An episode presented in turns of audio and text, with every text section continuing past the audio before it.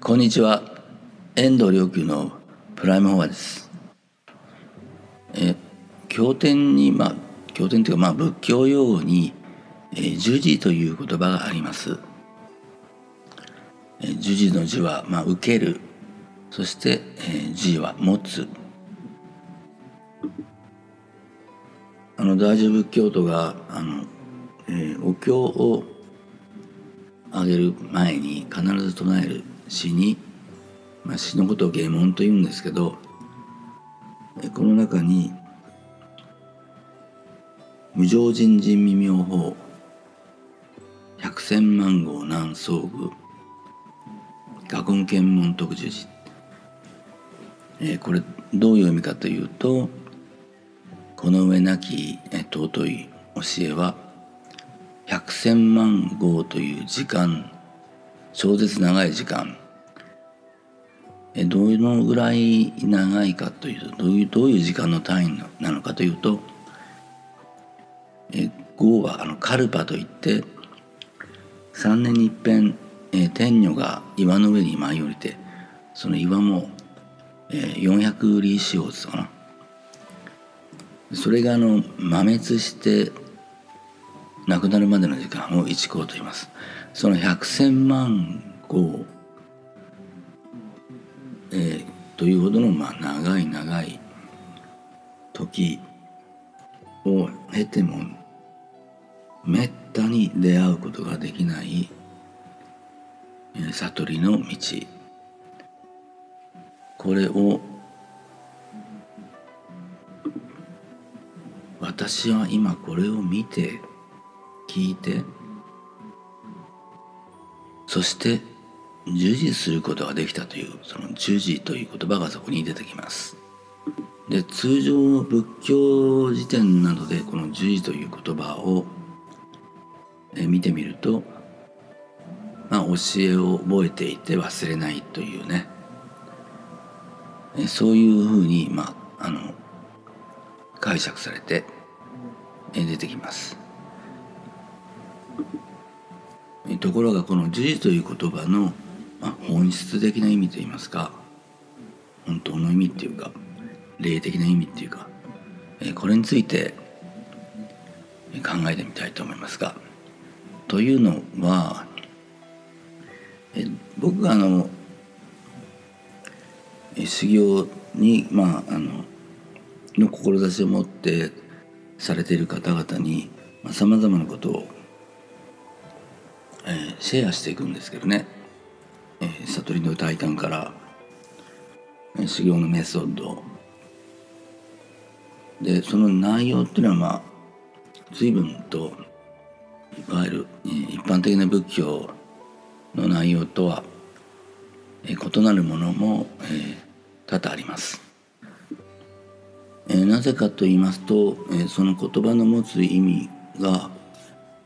どのようにそれを体感するか、その本質的な意味、その体感のもとに、これはこういう意味、これはこういう意味というふうに、まあ、説明をするだけでなく、自らその体感を得るようにリーディングして、それぞれの人が理解する、体感によって理解するというやり方をとっています。で、授持という言葉の意味もそのうちの一つです。授持は単に聞いて忘れないという、教えを聞いて忘れないというような意味ではなく、むしろ法に対して、教えに対して、これを我が命とするほどその責任を引き受ける。責任というのは、これを他にシェアする、この内容を他にもたらしむ、もたらしめる、つまり他の人たちが同じ体感を得て生きていけるようにサポートする、それがそれの責任を引き受けるということです。で、責任という言葉は非常に誤解されていて、ほとんど現代社会では義務というふうにあの扱われてますね。で、そうだと思ってるし、まあ、英語で、えー、責任のことは、まあ、リスポンシブルっていうんですけど、でこれはあのレスポンス、神様からのレスポンスがあるというふうに聞いたことあるような気がします。でちょっとこれ確認する時間がなかったので、もしかしたら間違ってるかもしれませんが、ね、なぜこの話をしたかというと、え責任を引き受けると、まあ、その内容によりますけど、責任を引き受けるとそこに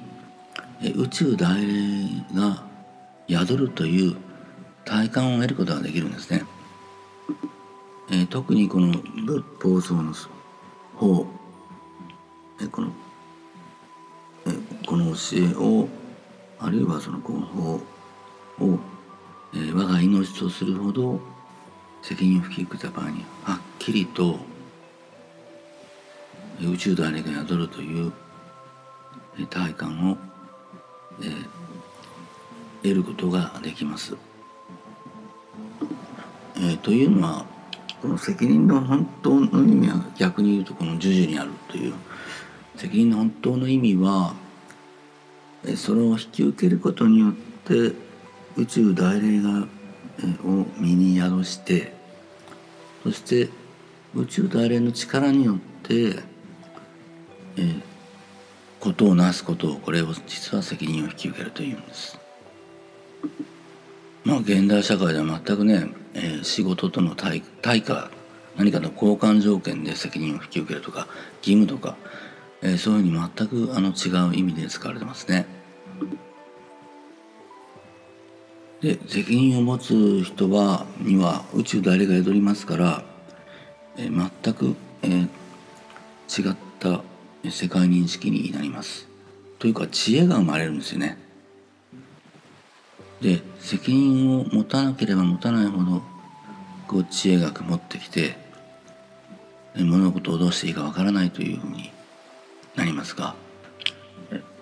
で何かのグループのリーダーなのリーダーでも、その責任を持っているリーダーは